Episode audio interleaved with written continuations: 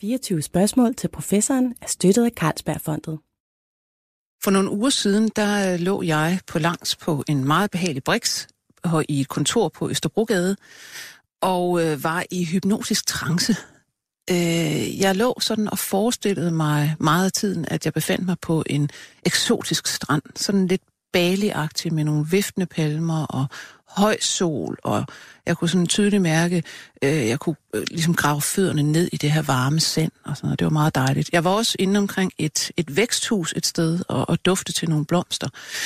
Øh, og det var sådan i cirka en times tid, den her hypnotiske trance. Jeg vil så sige, jeg var lidt overrasket over, at øh, Altså nu, nu sad hypnoterapeuten, som var en psykolog, og talte til mig sådan, og guidede mig igennem de her visualiseringer.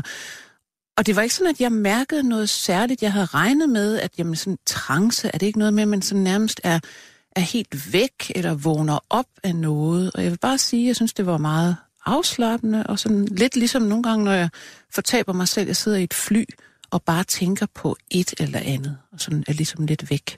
Så, så jeg vil sige, det var ikke, um, det var ikke nogen øh, mystisk oplevelse på nogen måde. Øhm, men det hvis man går lidt til det, så viser det sig, at det her med at være i hypnotisk trance, altså der kan man, man kan gøre øh, ret mange ting med sin fysiologiske tilstand rent faktisk. Øh, og der er blandt andet dansk forskning, øh, ret ny forskning, som viser, at hypnoterapi øh, kan have god effekt på at forbedre hukommelsen hos mennesker, der har hjerneskader, altså fysiologiske hjerneskader. Øh, vedkommende, der har stået for denne her undersøgelse har jeg på besøg i dag, og vi skal snakke meget mere om, hvad det er, hypnose egentlig kan i klinisk forstand. Så velkommen til dig, Jonas Kristoffer Lindeløv. Tak, Luna. Du er i dag lektor på Aalborg Universitet. Jeg er adjunkt på Aalborg Universitet. Du er stadigvæk kun adjunkt? Okay, ja. jeg troede, du var... Ja. Øh, Kognitiv neurovidenskab og neuropsykologi. Dejlig lang titel. Det er det, ja. Og øh, vi skal som sagt snakke meget mere om det her med hypnose og hvad det er, det kan. Men prøv først lige at give et kort overblik over, hvad er der af sådan, øh, hvor der er god evidens for kliniske effekter af hypnoterapi? Det er der inden for en lang række områder. Så et af de steder, hvor vi ser mest evidens og mest forskning, det er inden for smerte. Så både smertereduktion i forbindelse med operationer og andre kortvarige smerteforløb, men også i forbindelse med kroniske smerter, som jo er et, et stort og vedvarende problem. Faktisk et af dem, der topper verdenslisten over de dyreste øh, helbredsproblemer. Så smerte er et, er et meget veludforsket område inden for hypnose, og bliver også brugt som model for at finde ud af, hvad hypnose egentlig er. Det bliver forsket i MR-scanner og med EEG og en række fysiologiske mål. Øh, men derudover så er der en række andre områder. Øh, inden for det mere psykiatriske er det meget inden for angst, mm-hmm. fobier, øh, hvor at vi ser nogle, nogle meget, meget store effekter. Øh, og så findes der en række forskning på, øh, en, øh, ud over hele landskabet af, hvad man kunne forestille sig, at man gerne vil have det bedre med som mennesker. Kan man bruge hypnose i forbindelse med at forbedre ens hukommelse? Kan man bruge hypnose i forbindelse med at lindre søvnbesvær osv.? Og inden for dem er, er det lidt mere tvivlsomt, hvor, hvor stor en effekt man kan opnå. Det vil sige, en af de ting, der kendetegner øh, effekten af hypnose, det er omkostningseffektivitet. Ja. Det er ikke sådan, at man med hypnose altid opnår radikalt nye eller radikalt større effekter, men de bliver opnået med meget større konsistens. Det vil sige, at der er mange flere, der kan opnå positive effekter, og meget hurtigere. Altså alene øh, med, med en eller to øh, sessioners terapi, hvor at man med, med sige, mere standard velgennemprøvet øh, psykoterapi, måske så skulle bruge tre eller fem øh, sessioner. Så cirka samme effekt, men, men større omkostningseffektivitet. Og, effektivitet. og det er jo ekstremt vigtigt øh, for, for et sundhedssystem, som jo har begrænsede budgetter. Mm. Faktisk var det også sådan, at den hypnoterapeut, som jeg besøgte, som er uddannet psykolog og har lært det her for 25 øh, år siden og praktiseret det stort set lige siden, hun også siger det her med netop, at, at jamen, der er visse ting, hvor det bare går sindssygt stærkt. Altså sådan en flyskræk øh, kan man stort set komme af med på, på en session, måske to. Ikke? Øh, og, og det samme med andre øh, fobier, typisk. At det er noget af det, der virkelig øh, reagerer godt på, på hypnose. Men øh, for lige at få din egen indgang til det her, fordi den ligner jo på en eller anden måde nok rigtig mange menneskers indgang til hypnose. Man tænker umiddelbart på, jamen er det ikke bare noget, altså show hysteri, ja. et eller andet. Vi, vi kender de her sceneshows, og det virker mere eller mindre sådan besønderligt, mystisk, måske lidt svindelagtigt. Man ved ikke rigtigt, hvad det er for noget. Øh, og kan det virkelig have nogle, nogle virkninger? Og du er jo så neuropsykolog, og havde ikke lige tænkt dig at bruge hypnose. Så prøv at, at fortælle, hvordan du egentlig overhovedet kommer ind på det. Jamen, det er helt rigtigt. Hvis vi skal snakke lidt om, hvem jeg er, her, ikke? så øh, jeg har en HTX-uddannelse med matematik og øh, fysik på A-niveau, kemi på B-niveau. Jeg tog en uddannelse, hvor at jeg specialiserede mig inden for computerprogrammering, kodning, øh, og startede på nanoteknologi på universitetet. Så jeg håber, det giver lidt indtryk af Fornuftig de ting, fyr. jeg interesserer mig for. Ja. I min fritid, der lytter jeg til forelæsninger om kvantifysik og øh, alt det her. Øh, men endte med at skifte psykologi på universitetet af ren interessegrund. Jeg fandt ud af, at jeg var simpelthen nødt til at beskæftige mig med noget, jeg bare fandt fascinerende og interessant. Så måtte jeg jo finde et eller andet at arbejde med bagefter. Og, og jeg synes stadig, det er øh, virkelig, virkelig spændende at arbejde med. Men jeg har interesseret mig inden for neuropsykologien, som du også nævnte. Altså hjernens anatomi, kan vi mm. forstå den her menneskelige tænkning, vores subjektive oplevelser i en fysisk verden. Det, det er ja. et virkelig interessant projekt. Øhm, og et af de steder, hvor at the, the rubber hits the road, mm. som man mhm. siger på engelsk, ja. det er i forbindelse med hjerneskader. Ja. Altså når vi ser en fysisk skade i hjernen, og kan se, hvilke ændringer det medfører i menneskelig tænkning. Ja. Det er naturens ondsindede måde at vise os, hvad sammenhængen er mellem... Naturens eksperimenter, Ja, det fysiske ja. og, og det psykiske. Ja. Og i forbindelse med den interesse, så var jeg i uh, 2008, tror jeg det må være, uh, på et praktikophold uh, på Hammel Center, ja. hvor jeg ligesom kunne få førstehåndsoplevelsen af det. Og det er, meget, øh, det er et center for, for genoptræning? Ja, det er simpelthen et af de største og mest specialiserede øh, centre for, for genoptræning, faktisk i Norden. Ja. Øhm, rigtig godt sted at være. De har en, øh, deres egen forskningsafdeling der. Og noget af det, som er slående både i virkeligheden, og også når man læser litteraturen, det er, at rigtig mange personer med erhverv hjerneskade, de har problemer med at holde opmærksomheden. De føler, at deres opmærksomhed fluktuerer eller ikke er relevante steder, og at øhm, de har store problemer med korttidshukommelsen ja. på sådan en meget specifik måde, nemlig at hvis man bliver forstyrret af noget, så er det som om den information, der er i hukommelsen i forvejen, den popper ud. Ja. Og det er et stort problem selvfølgelig, bare for dem som patienter, men også i rehabilitering. Ja. Fordi prøv at lave øh, for eksempel motorisk genoptræning med en person, som er udmattet efter fem ja. minutter. Ja.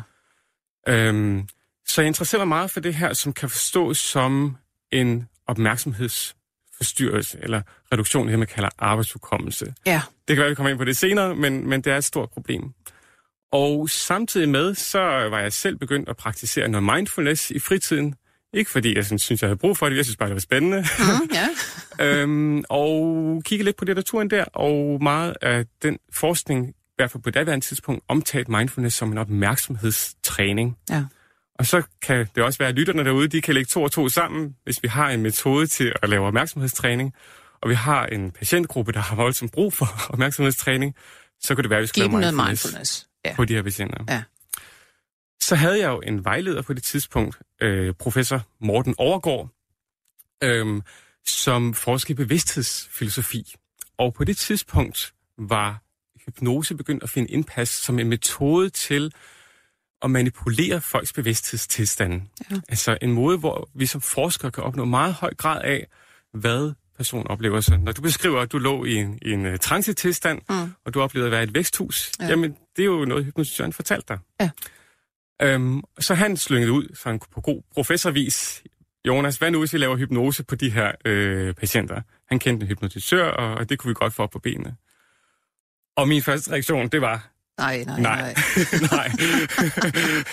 det er crazy nok med bevidsthed. Ja. Uh, vi har, jeg har ikke brug for at, at bevæge mig ud i alt det her alternativ. Jeg arbejder videnskabeligt, mm. øhm, og, og det, det, det har jeg egentlig ikke lyst til. Men, men, øh, men, men han er professor af en grund. Han ved, hvad han taler om. Øh, og sagde, prøv lige at gå hjem og kigge på litteraturen. Ja. Og det gjorde jeg så. Og det var så min første møde med den her meget, meget grundige forskning, der ligger i hypnose. Man kan sige, herhjemme har, kender vi vel øh, Bobby Zachary ja. for Aarhus Universitet, øh, psykolog, som i mange år faktisk har, har forsket i, øh, i hypnose blandt andet, og eksperimenteret meget med det, og set fysiologiske virkninger, beskrevet dem osv. Så, så, så der er foregået lidt herhjemme, men rigtig meget mange andre steder, faktisk. Det er rigtigt, øh, ud over hele verden. Jeg vil sige, specielt siden 90'erne, så har neuroforskning rigtig, øh, rigtig fulgt med. Øhm, så det jeg kunne se var netop det her billede af, at det er en virkelig god eksperimentel kontrol over det menneskelige sind. Ikke på den her måde, som vi forstår fra showhypnose, hvor at man får indtryk af, at hypnotisøren ligesom bare kan gøre, hvad han vil, men, øh, men, men i et samspil, ikke? hvor at man som klient prøver at spille med på de her idéer, så kan vi faktisk opnå meget stor grad af kontrol over, hvad vi, vores hukommelse, vores sanser, øh, hvad vi oplever med kroppen. Vi behøver ikke at sanse det, som er i vores fysiske miljø. Vi kan simpelthen sanse det, som hypnotisøren siger, at vi ja, skal sanse. Ja. Jeg vil sige, det, det er altså... meget interessant fra et psykologisk synspunkt, ja. at man på den måde kan opnå meget stærk mm. øh, top-down-processer, som man siger. Altså, at de ja. indre idéer former, så at sige, den, hvad vi tror, der kommer ind af information fra omverdenen. Ja, præcis. Øh, jeg lagde jo mærke til, der, da jeg øh, lå øh, og forsøgte mig med, med hypnoterapi, der, at der, noget af det første, øh, terapeuten sagde til mig, var også det der, med, altså hun skulle forklare hypnose for mig, at hun siger, det er jo ikke noget, jeg kan lave, hvis, hvis øh, klienten eller patienten ikke er med på det. Altså, det er jo ikke noget, man bare ja. kan gøre. Altså, der skal også være en ordentlig forbindelse mellem os to. Ellers så, ellers så vil jeg lave en anden form for terapi. Altså, det, det, det går ikke, hvis der ikke er en anden form for rapport, og, og at, at vedkommende faktisk vil, vil prøve det her, fordi man skal ligesom være med på det. Og mange har jo også skrevet om scenehypnose, at det handler rigtig meget om altså showmanship, man kan få noget til at se ud af noget, og så også, at dem, der ligesom er manipulerbare, hypnotiserbare, øh, og, og også med på det, er dem, der kommer op på scenen. Og så, så går det ligesom, ikke? Altså, ja, på så den måde kan man er det få ligesom, det til at se ud som... Som alt andet øh, psykoterapi og også coachingforløb, mm. at man skal have en alliance, det ja. kan en terapeutisk alliance, ja. og arbejde med, som er den her gensidige tillid, specielt selvfølgelig fra klienten til, øh, mm. til hypnotisøren eller, eller terapeuten. Mm. Og det er det, der skal facilitere, faciliteres, facilitere effekten. Og nogle folk er bare lidt mere tillidsfulde eller klar til at indgå i, i de her øh, alliancer. Ja. Men, men interessant nok, så er det jo også at spørge, hvad, hvad er hypnose overhovedet? Fordi det er jo faktisk ret svært at forklare. Altså, hvad er det for en tilstand, og hvordan er den forskellig fra, lad os sige, en hvilken som helst type afslappning? Hvor langt er man kommet med det? Altså, det her, hvis jeg gav svar på det her lige nu, så vil, øh, så vil halvdelen af forskerstanden uh, sidde og juble, og den anden halvdel vil sidde og skrive redde læserbrev til mig. Mm. Der er ikke nogen uh, konsensusdefinition. Vi, vi er rimelig tæt på uh, med APA, der blandt andet har omtalt... Som er den amerikanske psykologforening. Ja, lige præcis. American Psychological Association, som uh, har omtalt hypnose som en meget fokuseret bevidsthedstilstand, hvor at man kan ændre sin perception, det vil sige, hvordan man opfatter omverdenen, hukommelse øhm, og også emotioner.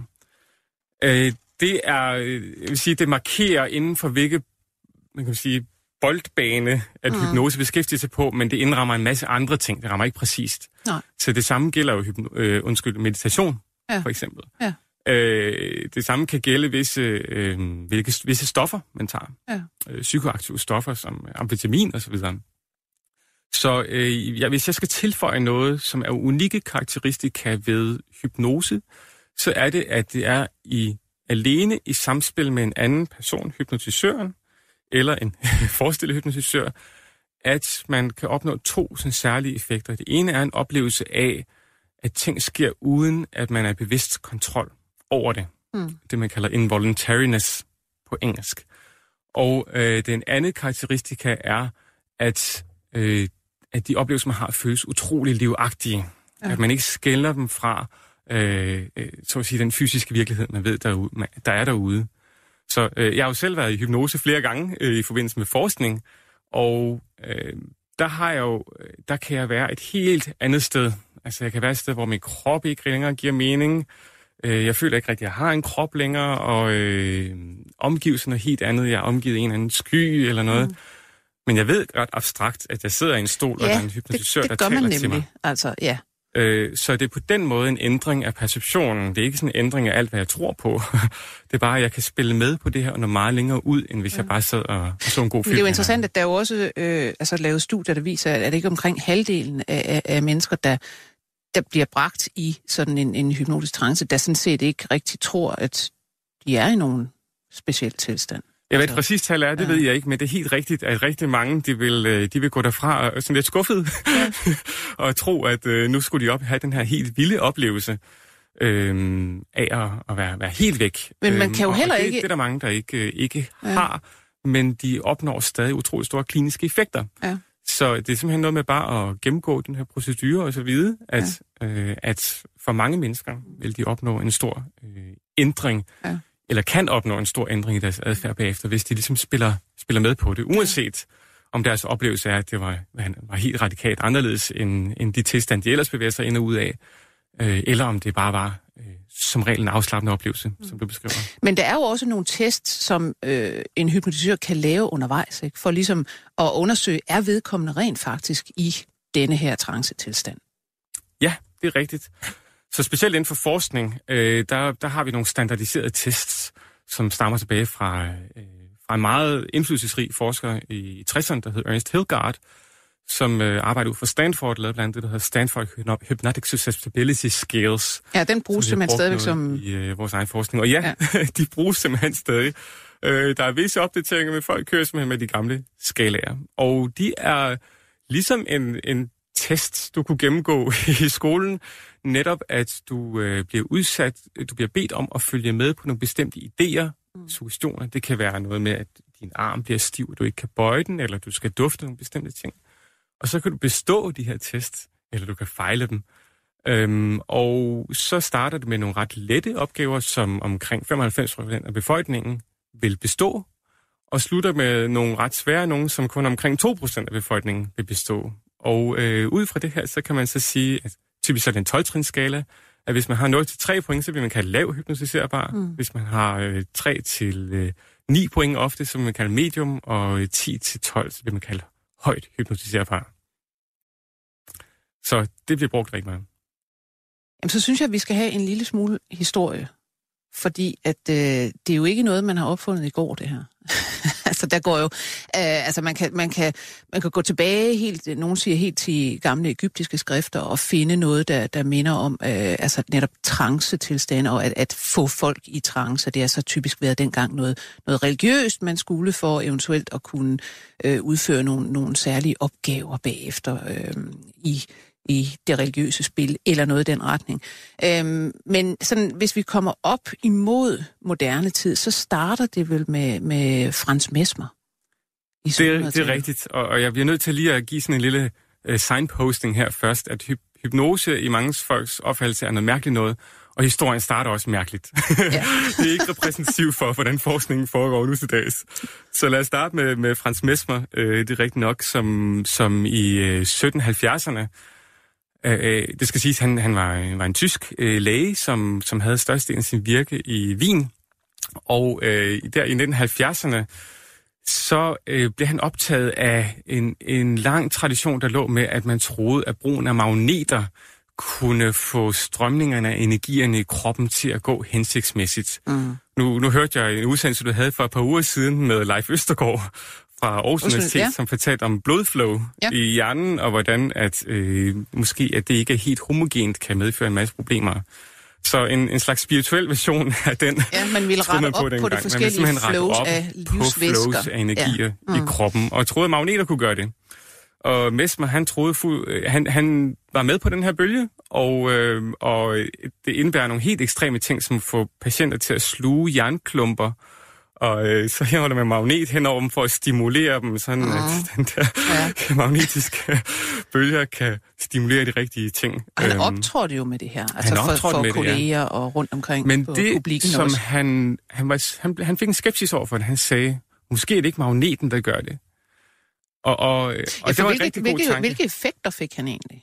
Kliniske Jamen, øh, det folk, øh, de oplevede, det var, at de gik i sådan nogle krampetilstande, som, men efter dem, så kom de så af med hypertension, øh, Altså forhøjet blodtryk? forhøjet blodtryk, ja, øh, også øh, hysteri, som man kaldte det, altså det, man i dag vil kalde psykosomatiske eller funktionelle syndromer nogle gange. Ja. Det, at øh, folk oplever smerte, uden der er objektive øh, årsager til det. Mm. Og det er jo noget, en, mange læger vil kunne ikke genkende til. Det er vidderligt Ja. et problem, der er Ja. svært at, at Ja. beskæftige sig med. Og det var det også dengang. Øhm, så sagde han, ja, måske er det ikke magneten. Og, og det er der, hvor jeg vil sige, der har han ret. men men så, så hopper han så på den næste forklaring, kom i tanke om, det er, måske er den hånd, som jeg bevæger hen over patienterne, mens jeg holder magneten, Mm.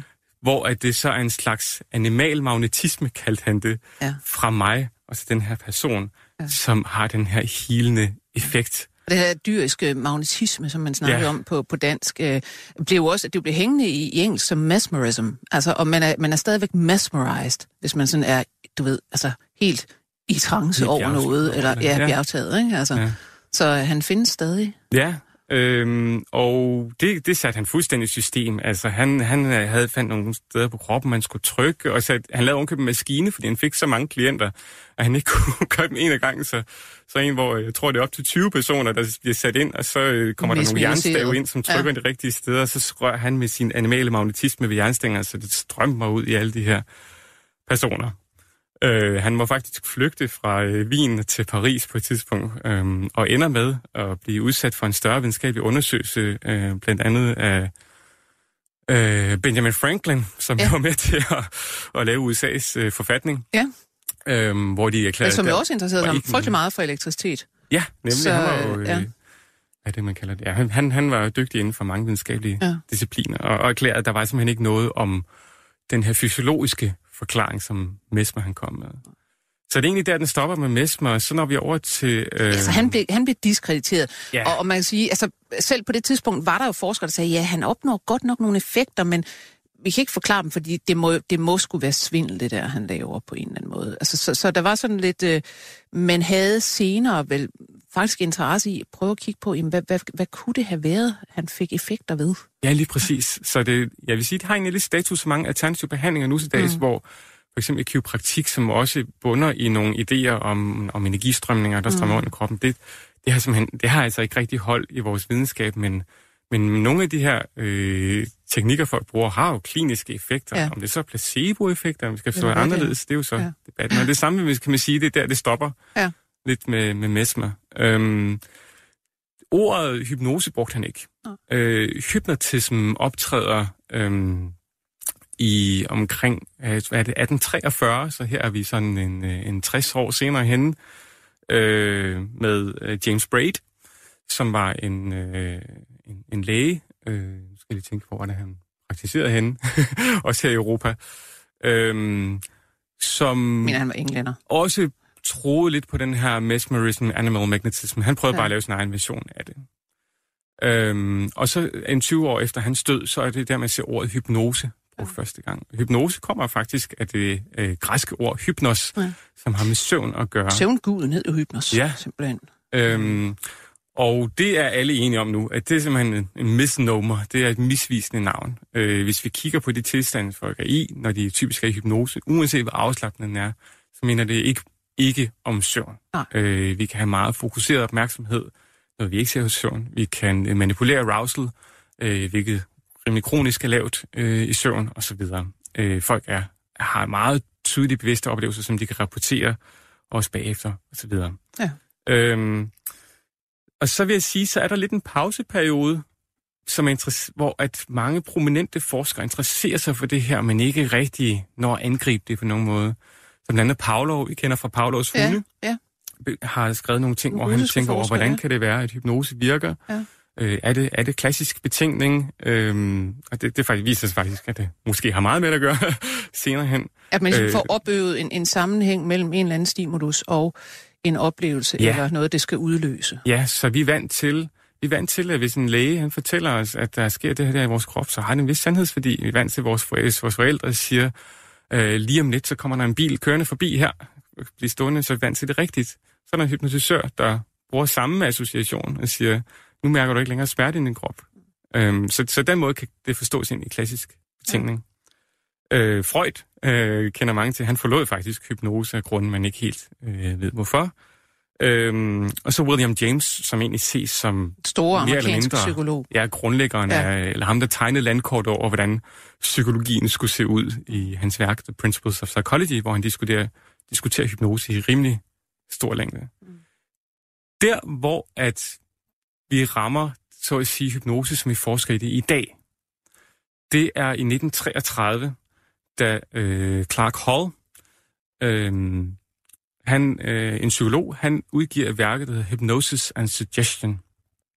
Og der, der finder han ud af, at øh, hypnose, det er i virkeligheden bare effekten af suggestion. Suggestion er et ord, der, som mange ikke rigtig kender, ja, men, man, men man vi kan også noget til forslag. Nogen, men, men, ja. ja. Et forslag om, hvordan virkeligheden er indrettet. Øh, så hvis jeg øh, siger, mærk, øh, nu, nu mærker du noget på din øh, højre balle, mm Øh, det er virkelig det, altså, det, vores allesammens yogalærer gør, når, når de, vi ligger der, og de siger, mærk nu, hvordan øh, din ja. højre fod er totalt afslappet. Ja. Mærk, hvordan bagsiden af benene, og så videre, og så videre. Det er en form for suggestion. Der er suggestioner over ja. det hele omkring ja. os. Jeg, jeg, synger, jeg får sikkert slynget mange sted her. Mm. øhm, Øh, så det, det er der ikke noget mystisk i. Og øh, det han gør meget grundigt er, at han prøver at give, levere den samme intervention eller sige de samme ord i hypnose, og uden for hypnose observere effekterne går den samme vej. Øh, så han, han er den første, der adskiller hypnose-tilstand mm. fra effekten af suggestioner. Og siger, at det er suggestioner, der er det vigtige, og hypnosetilstand er så at sige krydderi, eller en, den, en, den, en procedure, der hjælper Den, den booster det hele. Den booster effekten ja. af det, der bliver sagt, kan booster, man sige. ja, lige præcis. Af en eller anden grund. Øh, og, og det er virkelig noget, der så, så ser man der i 40'erne og frem efter, der begynder det virkelig til fart, at man begynder at kunne undersøge det her systematisk. Det skal også siges, at det holdt jo var at han gik ud og lavede empiriske undersøgelser. Han havde ikke bare et par interessante case studies, som han rejste rundt med, men lavede undersøgelser på store mængder mennesker. Så, så det, at det ligesom bliver tilgængeligt for den her type undersøgelser, mm. var en stor landvinding. Og blandt andet der, hvor, som jeg sagde før, at uh, Hilgard uh, kom ind og gav os nogle redskaber til at måle hypnose, med øh, den her skala, hvor man ligesom i trance giver ja. folk nogle opgaver, som ja. de består eller, eller fejler. Lige præcis. Øhm, interessant nok er det jo også, at, at man, man har jo rent faktisk brugt det klinisk, altså før 30'erne, i for eksempel den amerikanske borgerkrig, øh, brugte man det en del i felten. Altså øh, kirurger, der skulle øh, hvad det hedder, skære uden bedøvelse og ting og sager, de kunne altså bruge de her øh, hypnoseteknikker øh, og, og, og det er beskrevet senere. Og, og noget af det, hvor man i, i moderne tid netop altså, ser virkelig drastiske virkninger, det er jo faktisk også det her med at bruge det til, øh, til smerte, og specielt til, til operation. Øh, altså, der er en belgisk forsker, Marie-Elisabeth Femonville, som har fået sådan et... Øh, altså, hun er vel egentlig den, der har gjort mest for øh, skal man sige, udbrede hypnose i forhold til øh, operationer, smertebehandling ja. osv. osv. Hun sidder i Liège, og man, man kan se, man kan faktisk gå ind på, på nettet og finde videoer, hvor folk bliver opereret i hypnose, og, og stort set uden bedøvelse. Altså det er folk, der ikke af en eller anden grund ikke kan tåle bedøvelsesmidler, eller hvad det nu er. Så sidder der en, en, øh, en hypnoterapeut, en hypnotisør, og taler lidt til dem, sådan, ja, du forestiller dig sådan og sådan, og, og, og så kan man altså se, at der, deres, du ved, deres underliv bliver skåret op, eller hvad det nu er, de får foretaget øh, forskellige meget, meget smertefulde øh, procedurer på sig. Normalt smertefulde. Ja, normalt smertefulde, men de mærker det faktisk ikke. Øhm, og det, det er altså, jeg vil sige, det er meget spektakulært at se, meget besynderligt. Men, men øh, det virker rent faktisk. Og for eksempel der i Liège, der, der bruger man det altså øh, rutinmæssigt, simpelthen, på, på visse patientpopulationer. Ja, det har jo en række fordele. Altså for det første, så øh, det at lave øh, sedation øh, farmakologisk er jo en længerevarende proces. Det kræver, at der er to øh, anestesilæger til stede, og, øh, og man skal, der skal være observationer og opvågning. Og alt det, det kan man jo komme udenom ved at lave hypnose i stedet for.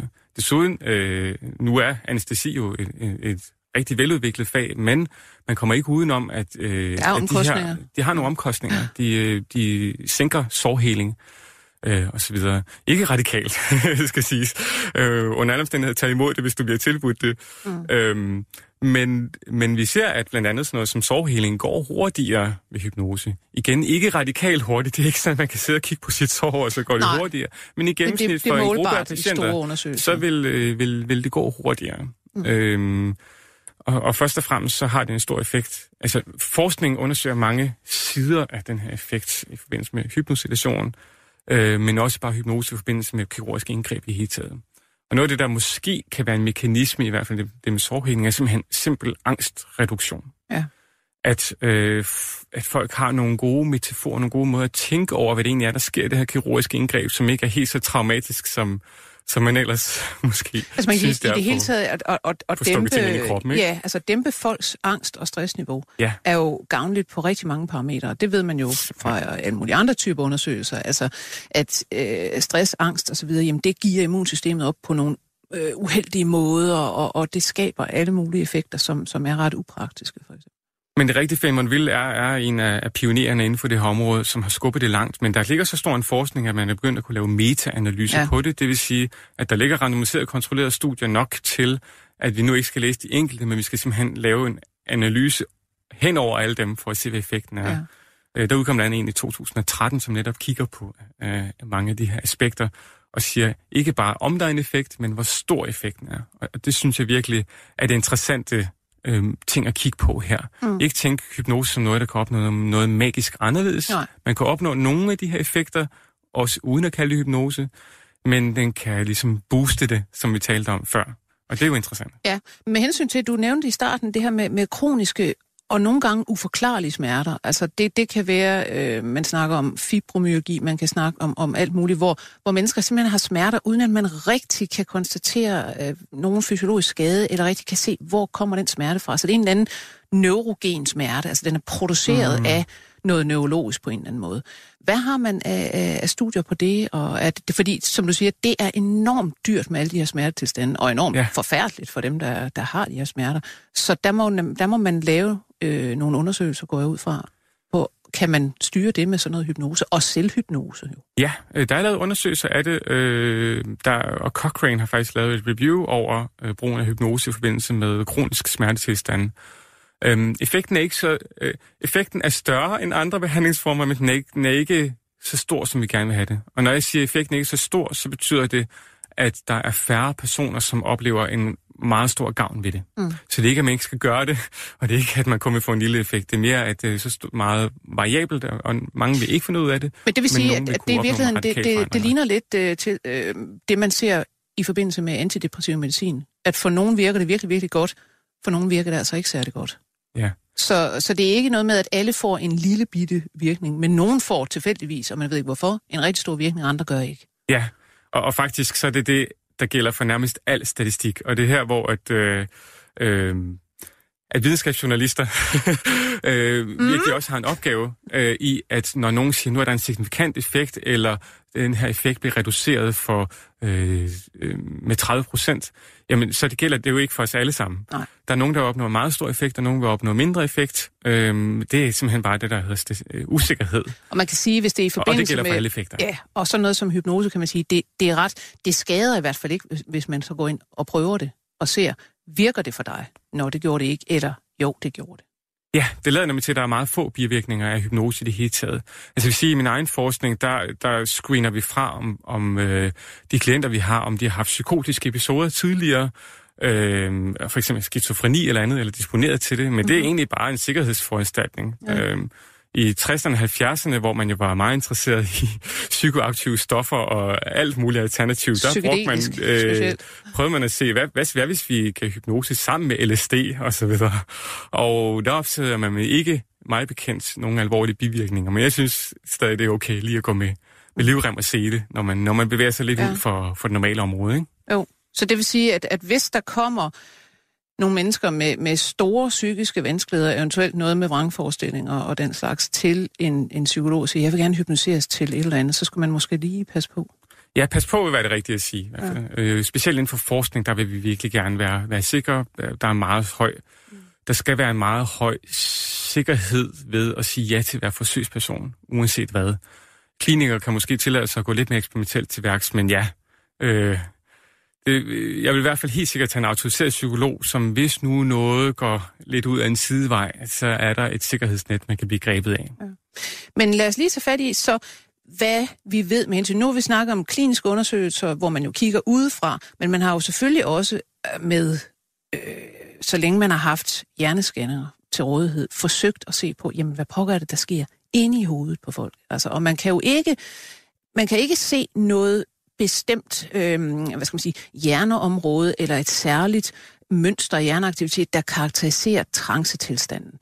Men, øh, men man kan jo se for eksempel, at det er ret vildt, når man laver forsøg med øh, mennesker, hvor man tilføjer dem smerte øh, ude af hypnose og mens de er i hypnose, og se, hvordan øh, altså, det, hvad skal man sige, hjernens overordnede sådan, øh, behandlingsområder, eller de områder, der har med, med, med smertesignalering at gøre, simpelthen slår fra, stort set. Ja, og, og her er vi tilbage til det, det gamle koncept med hypnose lader til at booste normale mekanismer, så vi kan godt normalt ved at tænke anderledes som smerte opnå en såkaldt gate control effekt, hvor man allerede helt nede i ryggraden øh, slår nogle af smertesignalerne ud igennem sådan opioide systemer. Det samme, der sker, når man tager øh, øh, hvad hedder det? Øh, heroin og sådan noget. Ja. Øhm, men det er rigtigt, at noget af det, der har interesseret øh, hjerneforskere, blandt andet mig meget, er, at vi simpelthen kan opnå så stor smertereduktion, at hjernen ser ud som om den er ligeglad. Mm. Der er ikke, statistisk set, ikke nogen bearbejdning af smerte, smerteimpulser, som af, af stærke smertesignaler fra det perifære nervesystem, ja. altså ude i kroppen, øh, i, i hjernen. Øh, man kan simpelthen ikke se forskel på, om der er tændt for, i det her tilfælde, en laser, som aktiverer nogle receptorer i huden, øh, som du og jeg, vi vil ikke have lyst til at lægge den scanner, mens den var tændt. Øh, men jeg kan ikke se forskel på, om den er tændt eller slukket. Øh, når, og folk rapporterer heller ikke, at det når, går når, der, når, når de er i den her hypnose tilstand. Omvendt kan du jo så øh, få dem til at føle smerte og få hjernen til at processere en smerte, selvom der ikke er nogen. Ja, lige præcis. Så vi kan også slukke for laseren og så fortælle folk, nu er der tændt for laseren, når du mærker den her intense smerte i din hånd. Og der opnår vi så øh, en hjerneaktivitet, øh, der afspejler meget tæt den, som hvis der var tændt for den rigtige hjerneaktivitet. Øh, undskyld, for den rigtige øh, laser. Mm, ja. øh, og det, er, det her det er så inden for smerteforskning, ikke? men det er egentlig en meget generelt princip om, hvordan, menneske, hvordan hjernen øh, reagerer på, øh, når vi taler med hinanden, men i det hele taget, når, når vi tænker på øh, forestiller os ting, vores forestillingsevne eller imagery, som det hedder på engelsk. Altså, øh, det, det er når vi skaber billeder i hovedet, så er der jo hjerneaktivitet der, hvor hvis, vi, hvis jeg tænker på, nu går jeg hen ad gaden, så kan man ja. konstatere hjerneaktivitet i områder, der ville være aktiv, hvis jeg faktisk gik hen ad gaden. Ja, lige præcis. Så det vil være det primære motoriske cortex øh, i de områder, der har sandsynligvis meget med benene at gøre. Også somatosensorisk, den øh, sensoriske øh, oplevelser, der vil være af at bevæge benene. Og måske også noget visuelt, hvis du rent forestiller dig, at du går hen af øh, Frederiksmagergade er vi på her. Frederiksmagergade, ja. Øh, så, så det er jo, altså det er, hjernen er en simulator af, af, af det, vi gør, og det, vi forestiller os. Og det hypnose, eller hypnosetilstanden så gør, er måske at, at intensivere den aktivitet. Det lader det til, ja. Øh, nu er vi lidt tilbage ved den her definition af hypnose, eller hvad der karakteriserer hypnose, som en fokuseret opmærksomhedstilstand. Og her skal fokuseret ikke forstås som, når vi fokuserer med et kamera og zoomer ind på noget, men fokuseret skal forstås på den måde, at vores opmærksomhed er tildelt nogle få kvaliteter. Om det er idéer, om det er sanser for kroppen, øh, om det er nogle emotioner. Og forstærker ligesom, hvor, hvor godt, hvor tydeligt vi bearbejder dem. Øh, og der er det rigtigt, at der ser vi så en markant øgning i hjerneaktivitet, simpelthen øh, hvor meget neuronerne arbejder i de områder, der bearbejder det. Så før vil det så være primomotorisk cortex. Havde du forestillet noget andet, for eksempel smerte, jamen så vil det være nogle andre områder, øh, og så videre. Hvis du tænker på nogle af dine autobiografiske minder, altså nogle oplevelser, du har haft tid i dit liv, så ser vi også, at det er nogle af de områder, hvor man ser en øget hjerneaktivitet. Nu nævnte du det her med opmærksomhed øh, og fokus. Og så synes jeg, at vi skal tage øh, og gå tilbage til dit eget forsøg med hypnose, fordi der var udgangspunktet jo netop, at du havde de her hjerneskadede mennesker. De har meget, meget svært ved at fokusere. Du vil gerne prøve at lave en intervention, der øger deres fokus øh, eller deres evne for at have opmærksomhed på noget. Og så øh, øh, bruger du så hypnose og ser, hvad det kan gøre for deres korttidshukommelse. Det er rigtigt, ja. Og øh, det her er jo en idé, der opstod øh, ud fra den her sjove idé, som Morten Overgaard kom med, og en som, jeg, jeg vil lige sige med det samme, det er et fællesskab, øh, fælles arbejde mellem mig, Morten Overgaard og Rikke, øh, som er hypnotisør, Øh, så nu er det mig, der står og snakker her, men vi er ligesom teamet, der har arbejdet sammen om det her. Og den idé, vi brugte, var at prøve at trække på nogle af de øh, ressourcer, de har fra deres øh, dem, der har haft en erhverv hjerneskade, de har fra deres præmorbide liv, som man kalder det så fint. Man skal lige sige, at de her hjerneskader, altså det handler om, om mennesker, der har, for eksempel har været ude for en hjerneblødning, eller en blodprop i hjernen, ja. eller et hjernetraume. Og, og der er simpelthen, øh, altså der er væv, der er øh, dødt, gået tabt. Der er simpelthen nogle, med nogle skader, man kan se. Ja. Og så har de det her med, at deres øh, arbejdsudkommelse specielt, som du nævnte, var rigtig, rigtig dårlig. Ja. Og det er, arbejdsudkommelsen er, kan man sige, det vi bruger, når vi lige nu og her er i gang med noget, men jo også skal kunne trække på noget, vi lige for kort tid siden øh, havde gang i. Ja, så, det er ligesom rammen i en computer for nørderne, men, men, øh, men, men simpelthen det at kunne holde noget i, arbejds, i korttidsudkommelsen, mens du manipulerer med det. Mm. Det vil sige sætte ting i sammenhæng. Nu står jeg og siger nogle ret lange sætninger, og det at kunne danne det, klumpe det sammen til en idé, man kalder det chunking. Mm. Øh, den første del af min sætning og den sidste del af min sætning, det er noget, der trækker meget på arbejdsudkommelsesevnen. Og øh, det kan man forestille sig, hvordan det er ikke at kunne det. Ja. Det er forfærdeligt at være til familiefester. Det er rigtig hårdt at være i et supermarked, hvor at der er mange stimuli rundt omkring, når man skal holde fokus på nogle bestemte varer, man skal købe, som man har i korttidsudkommelsen, og så videre. Og det er øh, det, så mange øh, de her patienter, de vil ikke genkendende til. Øh, ellers på mange måder upåfaldende mennesker at være sammen med. Ja. Øh, men, men man vil kunne se, at de bruger strategier som for eksempel kun at huske den sidste del af en sætning, man siger, repetere den, og så kan det virke som om, at man er i en samtale. Ja. Øhm, og, og bruger en masse andre strategier, som, som virker, men, men som gør, at de ikke kan deltage i samfundet på helt samme niveau, som, som jeg vil sige nærmest, vi skylder dem ja. på en eller anden måde. Ja. Så, så det er det problem, vi øh, angreb, fordi at det er det, der har været meget svært at opnå effekter med ellers. Der er jo rigtig meget forskning i neurorehabilitering, og meget af det går godt, vil jeg sige. Øh, så vi prøvede at tage nogle af de her uløste mm. problemer og angribe dem. Og vi skal så sige, at det var, det var mennesker, som havde oplevet deres skade øh, på meget forskellige tidspunkter. Altså nogen øh, fra et år til, jeg mener, det var 48 år ja. eller sådan noget siden. Ja. Så, så det er ikke noget, der lige var i den, man kalder altså den der genoptræningsfase, hvor man... Ja. Men, men øh, det, I så gør øh, opsætningsmæssigt, øh, det er hvad? Jamen, øh, det vi gør, det er, altså, hvis vi snakker selv interventionen først, øh, så i hypnosen, der kan vi trække på to forskellige mekanismer. Så den ene er, at mm, det her, det er jo mennesker, som har haft en oplevelse af at fungere på et rimelig normalt niveau før deres erhverv hjerneskade. Øh, jeg kan desværre ikke gå alt for meget ind i terapien her, fordi der er en værdi i at opleve det som første gang som ny, så jeg vil ikke ødelægge det for alle dem, som skal øh, komme ind i det. Øh, behandling måske på et tidspunkt. Men, men det at kunne forestille sig at være den person, eller tænke på samme måde, som man gjorde før sin erhverv hjerneskade, er en af de ting, vi trækker på. Og ellers så trækker vi også på flere af de ting, der er fra mindfulness-tradition, men pakket ind i en hypnotisk framing, mm. øh, og, og så at sige få de positive effekter af det. Og så kommer hele øh, spørgsmålet jo, hvordan vi så undersøger effekten ja. af det her. Øh, det her det blev til i, i, i, i et virkelig stærkt internationalt forskningsmiljø, Center for Funktionel Integrativ Neurovidenskab. På Aarhus Universitet. På Aarhus Universitet.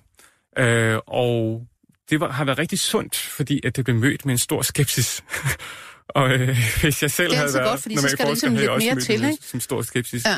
Og det var godt for os, det var godt for hypnoseforskning i hele taget, at skulle prøve at gøre det tilgængeligt for selv den største skeptiker. Og en af de gode måder, man kan gøre det på, det er at lave randomiseret kontrolleret studie, hvor at øh, der er ingen, der udvælger, hvem der skal i hvilken gruppe eller en anden. Det sker tilfældigt. Øh, den, som undersøger effekten, ved ikke, hvilken behandlingsgruppe øh, deltageren har været i. Øh, de er blændet, som man siger.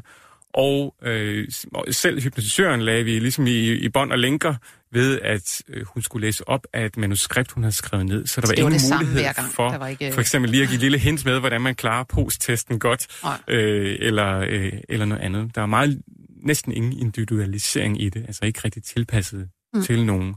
Men det, vi undersøger, er lidt unaturligt, fordi det vil man jo ikke gøre som kliniker øh, i, i sin praksis, men det kunne måske give en indikation af, sådan, hvad mindste effekten af det kunne være.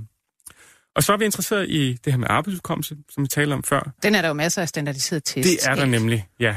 Øh, og, og der brugte vi noget, der hedder Weiss-batteriet, øh, hvor man så kan udregne noget, en, en score, som, som man kan fortolkes på samme måde som IQ. Ja. Det vil sige, at et gennemsnit på 100, det er normalbefolkningen, øh, og så hvis man ligger mellem 85 og 115, bliver det kaldt normalområdet, der ligger 68 procent af os. Øh, og så øh, hvis man er ude for det, så begynder man at sige, det her af, begynder at være lidt afvigende, enten til den gode eller den dårlige side. Ja. Også.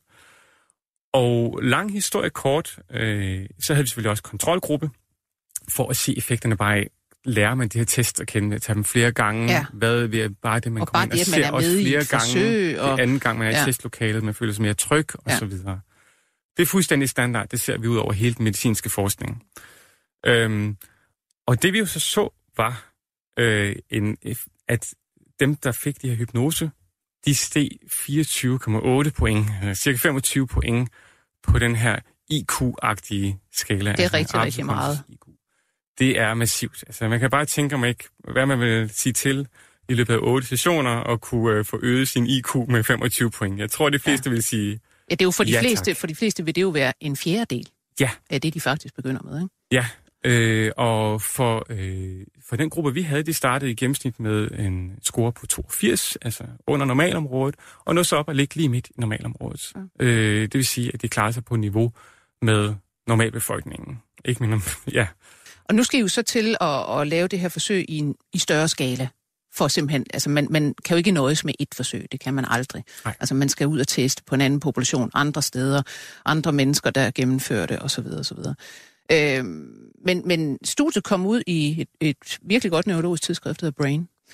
Men noget af det interessante, synes jeg, er, at, at de her mennesker, som du siger, altså faktisk får en forøgelse på cirka, altså på over en fjerdedel i gennemsnit af deres øh, øh, hvad skal man sige, øh, niveau for arbejdsudkommelse og kommer op i normalområdet, hvor de før har været sådan, at de var havde en, en vidderlig, en målbar defekt. Men mange af dem oplever det ikke selv, siger du. Det er rigtigt, ja. Så en af de specielle ting, som øh, i løbet af det her, jeg, jeg vidste ingenting, vi var blændet undervejs, men det, der viser sig bagefter, det er, at mange har den, den oplevelse, du indledte med at sige, Nå, jeg var i en lidt afslappet tilstand, jeg ved ikke, om det rigtig gjorde noget, måske en lille følelse af skuffelse, mm. øh, fordi de havde troet på det her projekt. Og så, øh, det jeg har fået at vide af den, der tester dem til posttest, det er, han vidste jo ikke, hvilken behandling det er i, men han kan se, at der er nogen, der bare sidder og klarer det her langt over normalbefolkningen, som stadig sidder og siger, ej, Det her, det svært. Det, det, det er svært, altså. Det, min hjerneskade, den, den går simpelthen ind og spiller mig pus her igen. Det, det er virkelig svært. Men deres, Og det er selv dem, der sidder og klarer sig til, til det, der svarer til en IQ på 140. men deres, deres pårørende sagde jo også, at de mærkede en forskel. Ja, nemlig. Så øh, vi har lavet det, der hedder en faktaanalyse på øh, alle de mål, vi har her. Det er simpelthen en måde at gruppere, hvilke effekter, der ligesom hører sammen. Du ved, hvis man forbedrer sig på en test, forbedrer mm. man sig også på andre tester. Er der en anden test, der bare ligesom ændrer sig uafhængig af det. Men det vi kan se, det er, at de objektive mål, det vil sige de tests, vi har lavet, og de pårørendes udtalelser, de hænger sammen. Ja.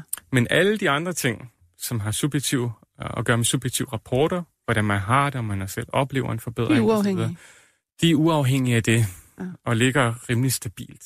Men så er vi jo inde på noget af det, der virkelig er interessant, nemlig hvad, hvad i alverden kan virkningen være, fordi I har jo ikke helbredt deres hjerneskade. Altså fysiologisk eller øh, anatomisk er der jo ikke sket noget. Og det her er trods alt en virkning, I har set, øh, har holdt sig i, i de syv uger, I, I undersøgte bagefter, og I skal måske prøve længere ud, Ja. går jeg ud fra, i, i senere ja. forsøg. Ikke? Men øh, så, så, så hvor kommer virkningen fra? Puha, Ja. et godt Det er, spørgsmål. jo, det er jo netop meget, meget underligt, ikke? Ja, det er det. Øhm, altså først og fremmest skal jeg sige, at det her studie var jo lavet som næsten som en slags grundforskningsstudie, selvom det har det her kliniske setup. Så det her er jo nogle lidt mere kvalitative undersøgelser, vi har lavet af, hvad deres subjektive oplevelser er. Og det er noget af det, vi i den næste forskning, vi laver, går meget mere grundigt ind i. Se, hvad er effekterne egentlig på det levede hverdagsliv, mm. øh, på arbejdsmarkedstilknytning og den slags. Så øh, det er lidt, stadig lidt snævert, de resultater, vi har. Det skal ikke overfortolkes. Vi har bare set, at i et testlokale og på nogle bestemte spørgeskemaer, der er der de her effekter, ikke også? Øhm, Men det siger jo noget om også, eller det, det peger på, øh, og det mener jeg, du også øh, er ved at skrive en artikel om, at det kan jo også være noget med de her hjerneskader, øh, kan på en eller anden måde få folk til også at tænke anderledes om sig selv, og på en eller anden måde måske installere nogle bremser i deres egen kognition. Ja, så vi ved jo helt sikkert, at både efter traumatiske hjerneskader, som det med udsat for i biluheld eller falder på cyklen, øh, og også de vaskulære, altså som er hjerneblødninger og blodpropper i hjernen, som forstyrrelse i, i blodflowet i hjernen, begge dele, det medfører øh, en række ubalancer i hjernen, som var op til flere måneder, hvor hjernen vidderligt fungerer dårligt øh, og der er ting, man ikke kan. Vi ser, at folk de mister taleevnen i visse perioder, øh, motorisk, altså det at bevæge sig rundt, kan være svært. Og selvfølgelig også på det kognitive, altså det har med vores hukommelse, opmærksomhed osv. at gøre.